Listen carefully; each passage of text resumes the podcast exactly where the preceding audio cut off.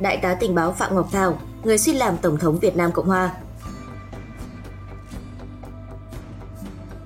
Đại tá, anh hùng lực lượng vũ trang nhân dân Phạm Ngọc Thảo là một trong những huyền thoại xuất sắc nhất trong lịch sử quân sự Việt Nam. Ông chính là nguyên mẫu của nhân vật Nguyễn Thành Luân trong tiểu thuyết và bộ phim Ván bài lật ngửa vô cùng nổi tiếng. Thầm lặng đi thẳng vào lòng địch. Đại tá Phạm Ngọc Thảo sinh ngày 14 tháng 2 năm 1922. Cha ông là Adrian Phạm Ngọc Thuần, một địa chủ lớn người Công giáo, có quốc tịch Pháp. Ông Adrian Phạm Ngọc Thuần có tới hơn 4.000 mẫu đất và gần 1.000 căn nhà giải rác ở khắp các tỉnh Cần Thơ, Châu Đốc, Long Xuyên, Rạch Giá, Sa Đéc và Vĩnh Long. Ông là con thứ 9 nên còn có tên gọi khác là Chín Thảo. Đại tá Phạm Ngọc Thảo tham gia cách mạng năm 1945. Năm 1946, ông được cử ra Bắc học trường võ bị Trần Quốc Tuấn, nay là trường sĩ quan lục quân 1. Sau khi tốt nghiệp khóa 1 ở trường này, ông lập tức trở về miền Nam. Cuối năm 1947, được cấp trên giao làm trưởng phòng mật vụ Nam Bộ, cơ quan tình báo của ta. Với tinh thần trách nhiệm, trong một thời gian ngắn, ông đã thống nhất được các lực lượng tình báo toàn Nam Bộ. Năm 1949, ông được điều sang làm tiểu đoàn trưởng tiểu đoàn 410, chủ lực khu 9. Tiểu đoàn đã chiến đấu nhiều trận thắng lợi lớn, góp phần mở rộng vùng giải phóng. Sau hiệp định Geneva năm 1954, ông nhận nhiệm vụ ở lại miền Nam với nhiệm vụ chiến lược là thâm nhập đi sâu, leo cao vào chế độ ngụy quyền miền Nam, phục vụ yêu cầu tình báo chiến lược. Bằng những hoạt động khéo léo và đầy biến hóa của mình, tranh thủ những yếu tố tranh tối tranh sáng đầy bất ổn của chính trường Sài Gòn, chiến sĩ tình báo Phạm Ngọc Thảo đã xây dựng được cho mình vị trí khá nổi bật trong xã hội với những mối quan hệ thượng lưu đa dạng và rộng rãi.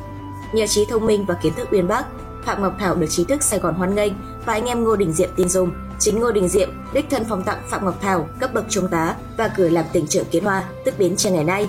Những năm làm tỉnh trưởng, với bình phong bất lợi nhưng ông đã cung cấp nhiều tin tức, tài liệu liên quan đến các cuộc hành quân của địch trong tỉnh và quân khu, thả hơn 2.000 tù chính trị và khôn khéo lái các cuộc hành quân tảo thanh của địch vào chỗ không người.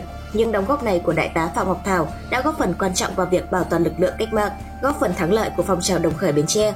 Chuyên gia đảo chính những năm 1964-1965 là người có ảnh hưởng lớn đối với chính trường Sài Gòn.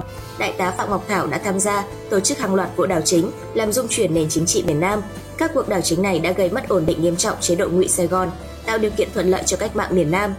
Sau hai cuộc đảo chính bất thành, mặc dù cấp trên yêu cầu rời khỏi Sài Gòn, nhưng đại tá Phạm Ngọc Thảo vẫn quyết trụ lại để tiến hành cuộc đảo chính cuối cùng. Việc lớn không thành, ông bị bắt và bị tra tấn rất dã man. Tuy nhiên, ông không để lộ tung tích của mình. Cay cú trước khi phách nhiệt ngang của người chiến sĩ cộng sản, địch đã ra tay giết hại. Ông mất vào đêm ngày 17 tháng 7 năm 1965 khi mới 43 tuổi. Cho đến lúc hy sinh, không ai biết ông là một chiến sĩ tình báo cộng sản.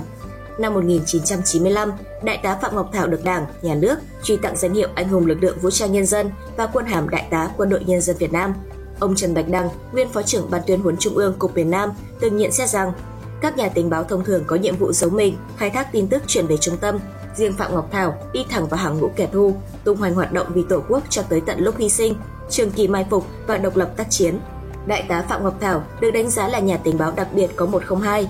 Sau này, trong dòng đề tựa trong cuốn ván bài lật ngửa, nhà văn Trần Bạch Đăng với bút danh Nguyễn trường Thiên Lý đã trân trọng viết tưởng nhớ anh Chín Thảo và những người đã chiến đấu hy sinh thầm lặng. Nhà văn Trần Bạch Đăng đã sử dụng chính hình tượng của đại tá Phạm Ngọc Thảo để xây dựng nhân vật Nguyễn Thành Luân trong tiểu thuyết của mình. Tiểu thuyết này sau được dựng thành phim rất ăn khách. Và Nguyễn Thành Luân, do cố diễn viên nghệ sĩ ưu tú Nguyễn Trọng Tín đảm nhiệm.